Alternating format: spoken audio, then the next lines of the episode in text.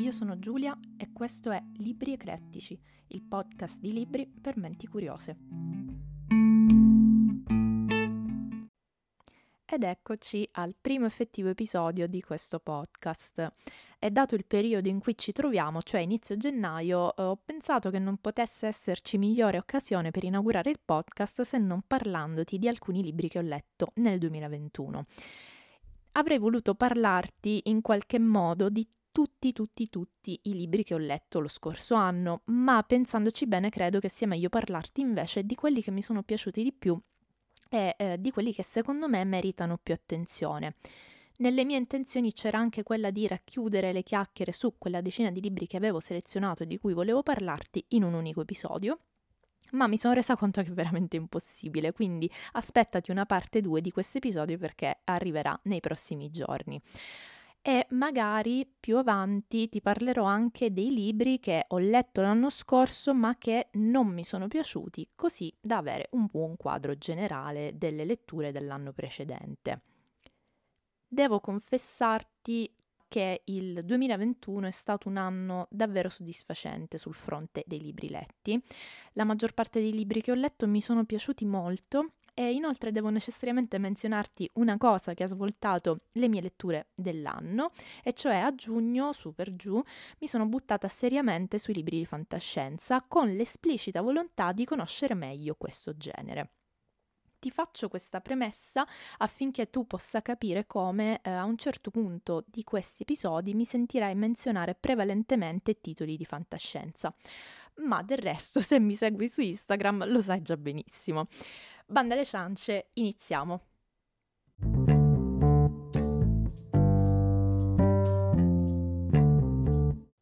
Il primo libro del quale ti parlo oggi è il libro d'esordio di Charles Dickens, cioè Il Circolo Pickwick. Charles Dickens è una figura molto importante nella mia vita di lettrice. Eh, io l'ho scoperto alle superiori grazie alla mia insegnante di inglese e da allora me ne sono innamorata. Nel corso degli anni ho letto alcuni suoi libri, tutti molto apprezzati, tenendomi però sempre bene alla larga dal circolo Pickwick. Questo è accaduto per un motivo ben preciso, e cioè perché è risaputo che questo libro sia molto molto diverso rispetto agli altri libri dell'autore, perché è un romanzo esclusivamente umoristico.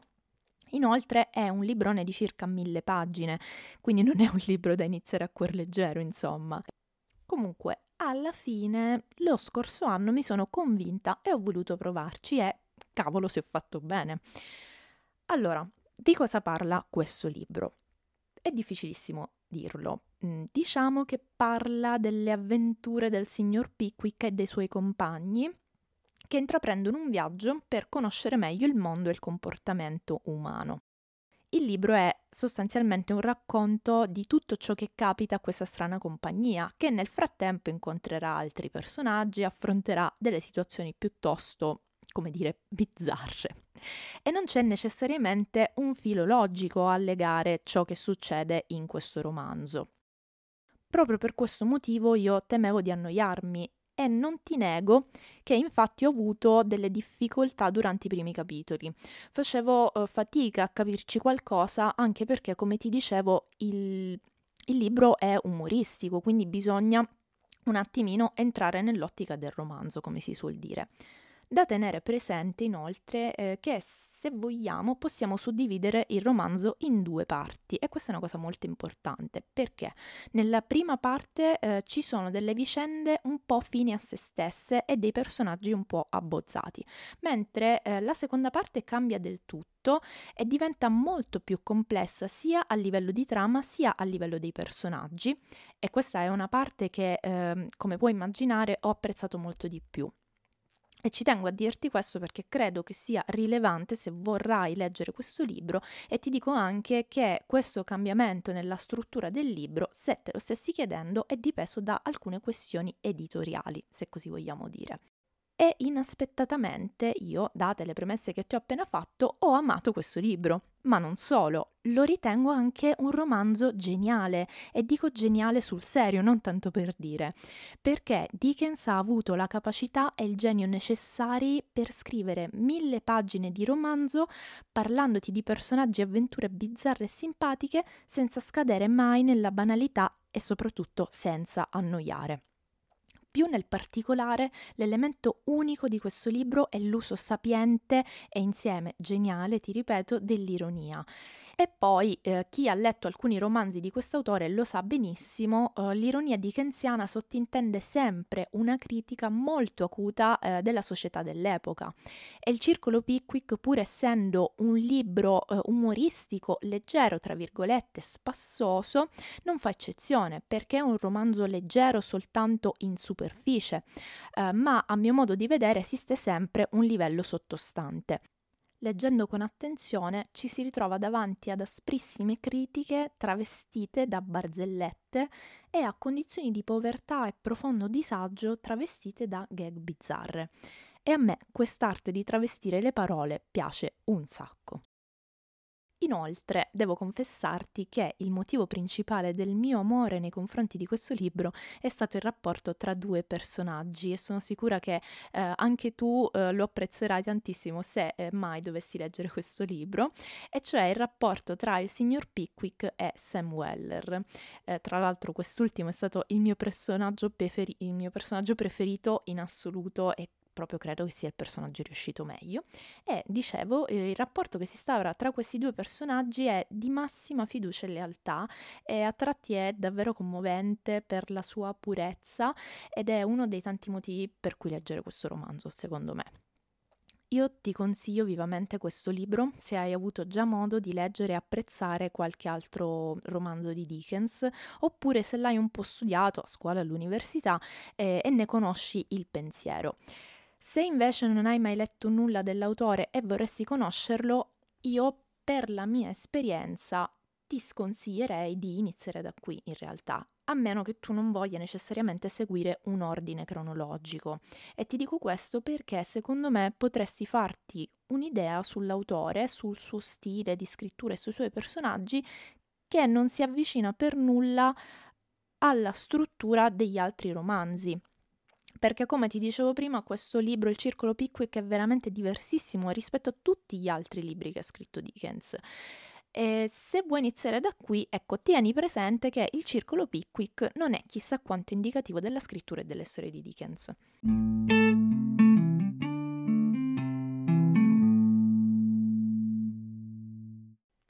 Il secondo libro dell'episodio di oggi è un libro davvero breve ma dalla profondità disarmante e sto parlando di Quando il respiro si fa aria, che è un libro postumo di Paul Calaniti.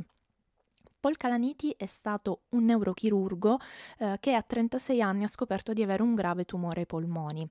Uh, Paul Calaniti ha studiato ma soprattutto lavorato con una passione immensa nei confronti della medicina e della neurochirurgia, una disciplina a cui si è dedicato per tutta la vita anima e corpo letteralmente.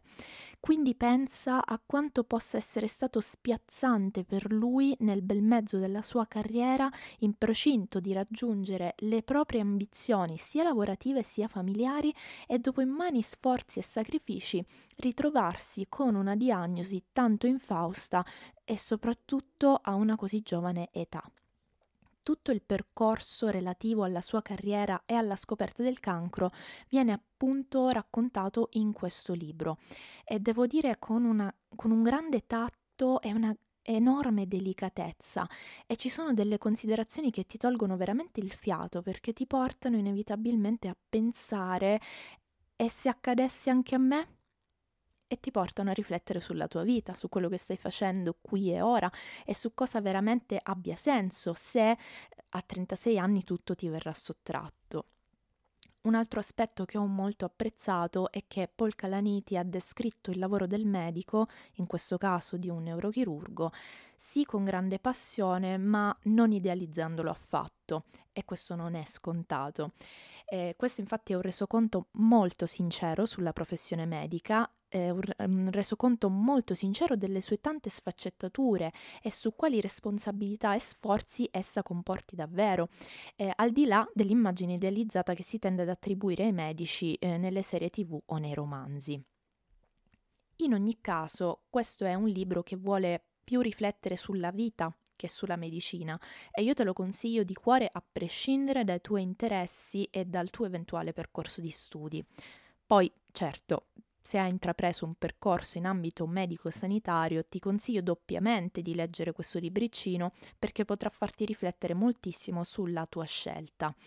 Io ho intrapreso proprio un percorso di tipo medico-sanitario e ti dico, per me è stato importante leggere questo libro eh, di cui ti ho parlato in questo episodio molto brevemente, sia perché il libro in sé è veramente molto breve, ma anche perché è uno di quei testi che eh, stimola riflessioni intime e personali e ti porta a pensare alla tua vita, al tuo futuro, al senso di ciò che stai facendo.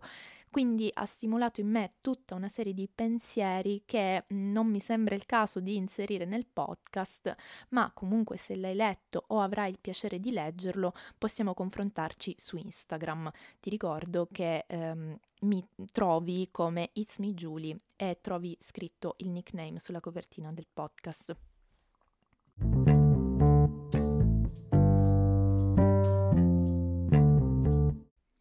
Tra aprile e maggio del 2021 ho letto Notte Americana, che è il terzo libro di cui ti parlo nell'episodio di oggi. Notte Americana è un romanzo a cavallo tra il thriller, l'horror e lo psicologico, scritto da Marisha Pesl, che potresti già conoscere perché è molto nota per eh, Teoria e pratica di ogni cosa, che tra l'altro è un libro introvabile avevo sentito parlare di questo libro, di Notte Americana per l'appunto, in termini entusiastici e ti devo dire che al romanzo terminato sono stata del tutto d'accordo, ho condiviso del tutto questi pareri.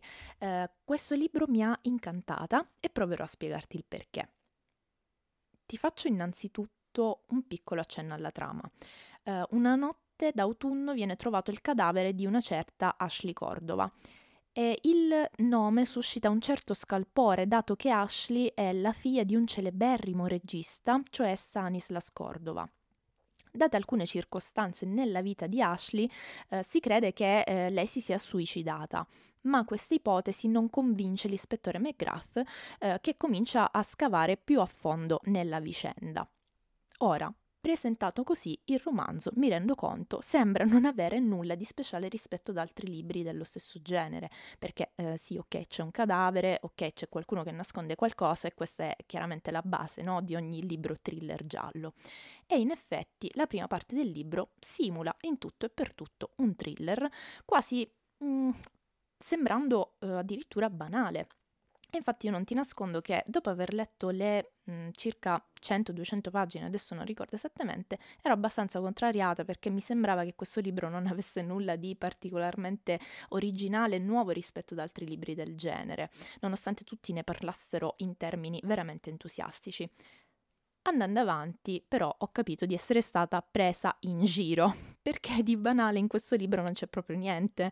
Eh, questo è un libro mutevole, insidioso, complesso, inquietante e te ne rendi conto pian piano, perché più vai avanti con la storia, più questa storia riesce a sorprenderti e ti riesce a sorprendere perché, come ti dicevo, incorpora in sé degli elementi horror e inquietanti eh, che a un certo punto diventano preponderanti e fanno sì che tu che leggi non riesci assolutamente a prevedere cosa accadrà dopo e non riesci a fare una previsione perché le vicende di questo libro a un certo punto non seguono una classica logica, piuttosto invece seguono una logica folle, letteralmente.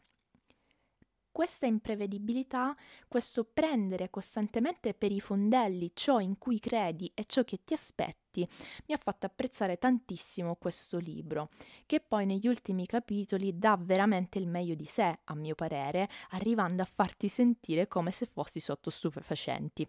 Per me è wow. Ma ci sono anche altri punti forti, come il personaggio di Stanislas Cordova, che, ehm, come ti dicevo prima, è quel celeberrimo regista e padre di Ashley. questo personaggio viene costruito con un'incredibile maestria e Stanislas Cordova è in fondo il personaggio intorno al quale ruota tutto, nonostante non sia un vero e proprio protagonista. La figura di Cordova è l'ombra che pervade ogni pagina di questa storia e in fin dei conti eh, è un personaggio paranormale che sembra vedere e sapere tutto, è fortemente inquietante. Io lo ricordo infatti ancora con molta inquietudine, sebbene io non sia una persona che si lascia turbare facilmente, a dire il vero. Un'altra particolarità di questo romanzo e anche un punto di forza è che ehm, è in un certo senso interattivo, perché al suo interno sono presenti degli inserti, proprio tra le, tra le pagine sono presenti questi inserti contenenti delle prove su cui l'ispettore McGrath si ritrova a lavorare. E ancora ci sono articoli di giornale, eh, foto, siti web, chat, tutto del materiale, tra virgolette, rilevante ai fini della storia. Eh, è rilevante a volte anche semplicemente per trasmetterti il, sento, il senso di inquietudine di cui ti ho già parlato. Si tratta insomma di un romanzo molto originale sotto diversi punti di vista, Certo non un romanzo privo di difetti, perché prima ti ho parlato del personaggio per esempio di Stanislas Cordova, che è costruito incredibilmente bene dall'autrice a mio parere, ma la caratterizzazione degli altri personaggi mi ha lasciata parecchio a desiderare in realtà. Eh, io li ho trovati spesso scialbi, a volte facenti e dicenti cose totalmente random, eh, cose di cui continua ancora a sfuggirmi il senso e talvolta eh, anche ai limiti dell'offensivo.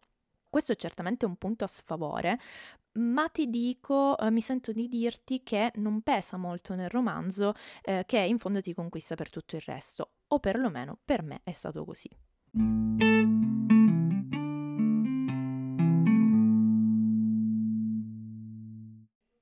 Il quarto libro di cui ti parlo oggi è Il fiore all'occhiello dei libri letti l'anno scorso, insieme a un altro libro di cui ti parlo nella parte 2 dell'episodio. Sto parlando di Clara e il sole di Kazuo Ishiguro, un autore che avevo già avuto modo di conoscere e apprezzare negli scorsi anni grazie a Non lasciarmi e a quel che resta del giorno. Clara e il sole è stata un'uscita proprio del 2021.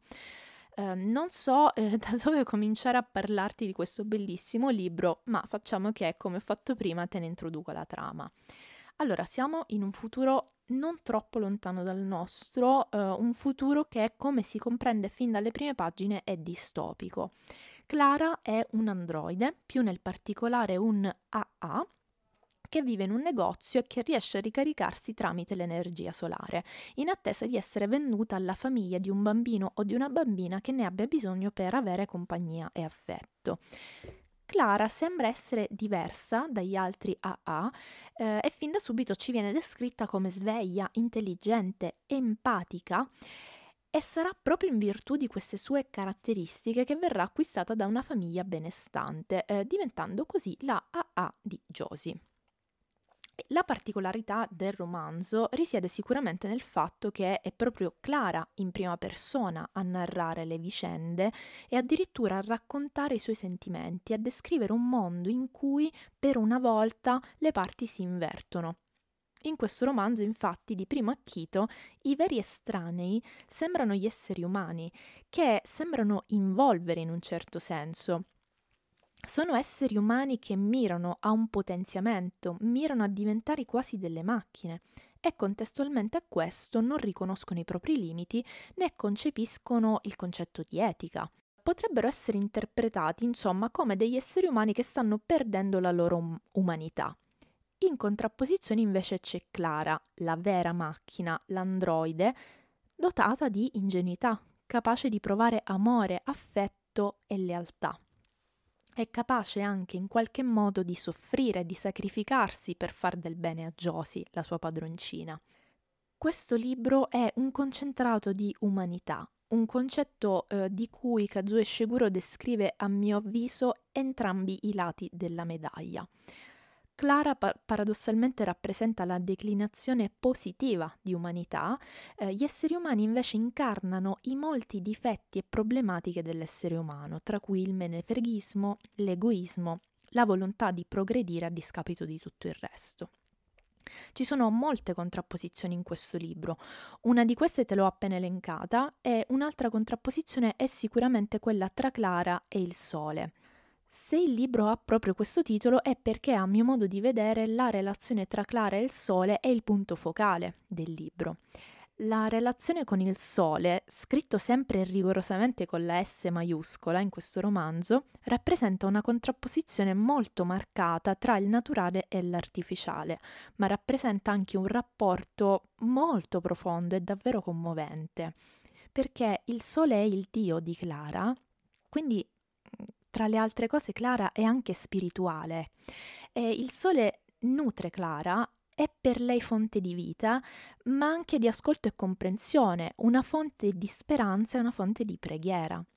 Le preghiere di Clara al sole mi hanno veramente spezzato il cuore e Kazue Shiguro è riuscito a farmi piangere lacrime amare e disperate giocando proprio con l'ingenuità e il candore di Clara. A me questo romanzo è piaciuto veramente in ogni sua parte, eh, ci sono alcune persone che tuttavia lo hanno trovato molto lento e inconcludente in alcuni punti. Io non condivido questi pareri, ma riconosco che lo stile di Kazuo Shiguro è senz'altro particolare, ci devi entrare un po' in sintonia e non è detto che accada. Quella di Ishiguro non è una scrittura difficile o incomprensibile, ma è descrittiva e si prende i suoi tempi. Io comunque credo fermamente che valga la pena provare a leggere questo libro, che ha, tra l'altro, è anche un libro di fantascienza. Aggiungo anche che il romanzo sembra ispirarsi apertamente a Robbie, che è un racconto di Isaac Asimov eh, in cui i protagonisti sono proprio un robottino e la sua padroncina, eh, di cui vengono riprese le dinamiche in Clara e il Sole. Quindi se hai già letto Clara e il Sole e lo hai apprezzato, o se semplicemente vuoi leggere qualcosa di simile ma decisamente più breve, allora ti consiglio questo racconto di Isaac Asimov, che è il primo racconto della raccolta Io Robot, che è tra l'altro un altro libro che ho letto l'anno scorso e che ho molto apprezzato, di cui però non riuscirò a parlare parlarti perché, come ti dicevo prima, se dovessi parlarti di tutti i libri che ho letto e che mi sono piaciuti, l'episodio diventerebbe più che altro un audiolibro.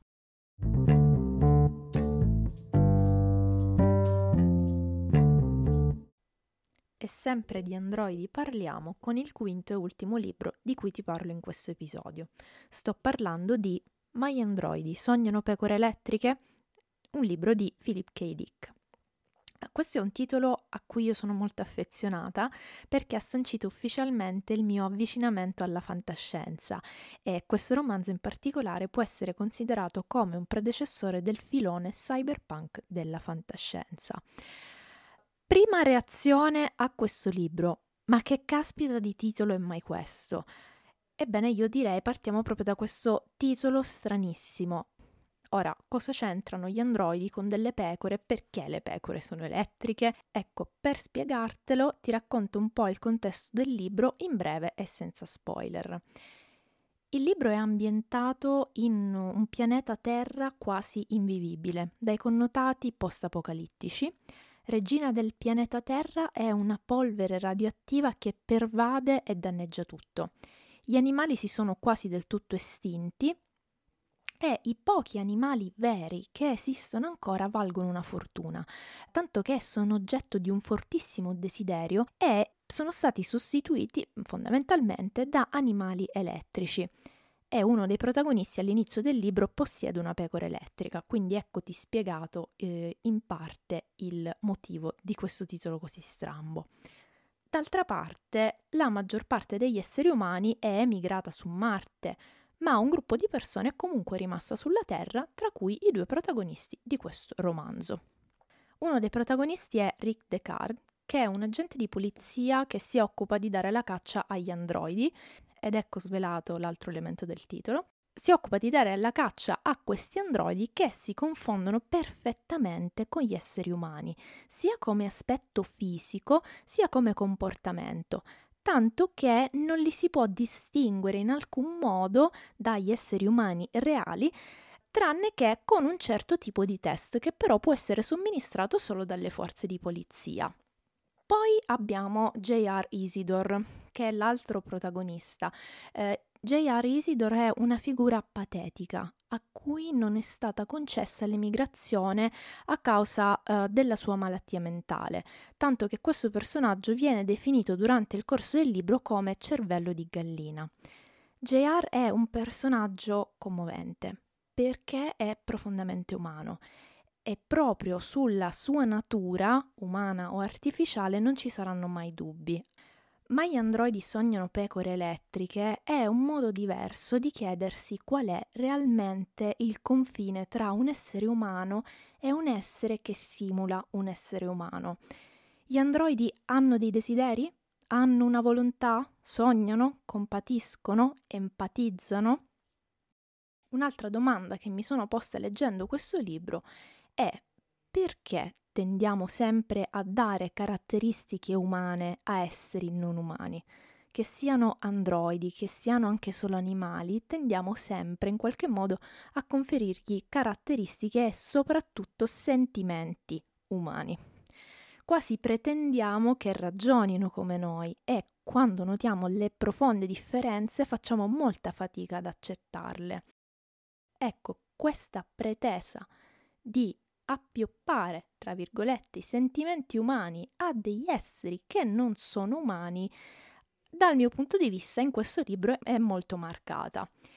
In fin dei conti, sì, questo è un libro con elementi fantastici, con androidi, con animali elettrici, ma il vero protagonista a me sembra essere il nostro modo di vedere il mondo, il nostro modo di sentire, di accettare e di affezionarci capite che già da quanto detto c'è veramente tanta carne al fuoco, anche se io in realtà mi sono limitata solo a raccontare il contesto. Eh, poi in realtà nell'evolversi delle vicende entrano in gioco tanti altri elementi, tanti altri simboli. Ecco, io penso che sia importante dire che in questo romanzo è fondamentale interpretare le diverse cose. Ci saranno per esempio degli oggetti particolari come le scatole empatiche, ci saranno delle figure divine, sarà onnipresente uno stato di disordine che nel libro viene tradotto come palta, eh, di uno stato di confusione e, cosa che ho amato, ci saranno anche alcuni paradossi. Per chi l'ha letto mi riferisco eh, alla parte della stazione di polizia alternativa, che è una parte che io veramente ho trovato geniale. La maggior parte degli elementi di questo libro, secondo me, è proprio a interpretazione di chi legge, o perlomeno non mi è sembrato che eh, Philip K. Dick fornisse una chiave interpretativa per dare un senso univoco al romanzo e alle sue caratteristiche, perché lui inserisce dei simboli senza, spie- senza però spiegare apertamente il loro senso. Eh, sulle prime io l'ho trovato un libro di non facile interpretazione eh, perché l'ho finito con una marea di dubbi e una marea di punti interrogativi, ma col passare del tempo e devo dire anche con l'aiuto eh, della bellissima prefazione dell'edizione Fanucci ho maturato il mio pensiero. Eh, per fortuna comunque io non partivo proprio da zero con la riflessione su alcune tematiche di questo libro perché in realtà c'ero già avvezza a causa della musica che ascolto fondamentalmente. Se non si fosse già capito, eh, non credo che questo sia un libro semplicissimo. Eh, non lo consiglierei magari a persone che leggono poco o che non sono abituate a fare una sorta di lettura tra le righe di un libro. E per questo capisco anche che possa non piacere, perché è un libro un po' strano, con una scrittura e una storia molto particolari. Eh, io l'ho trovato però molto molto molto stimolante, principalmente perché mi interessa tanto la tematica di cui si parla. Quindi quello che ti posso dire è se ti interessano le premesse di questo libro, secondo me vale la pena provarci. Uh, la varietà di argomenti e di considerazioni che ne vengono fuori è veramente notevole.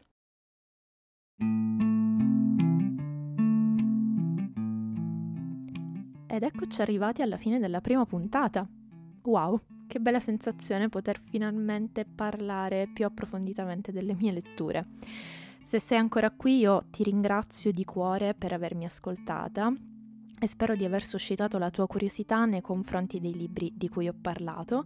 E ti ricordo che se ti fa piacere possiamo confrontarci su Instagram, il mio nickname è It's Me Julie, ma per non sbagliare lo trovi scritto anche sulla copertina del podcast. E se ti va puoi anche lasciare una recensione. Io ti auguro una buona giornata e noi ci risentiamo prestissimo con la parte 2 dell'episodio. Preparati perché ci sarà veramente tanta roba e ti anticipo che parleremo anche di musica rock.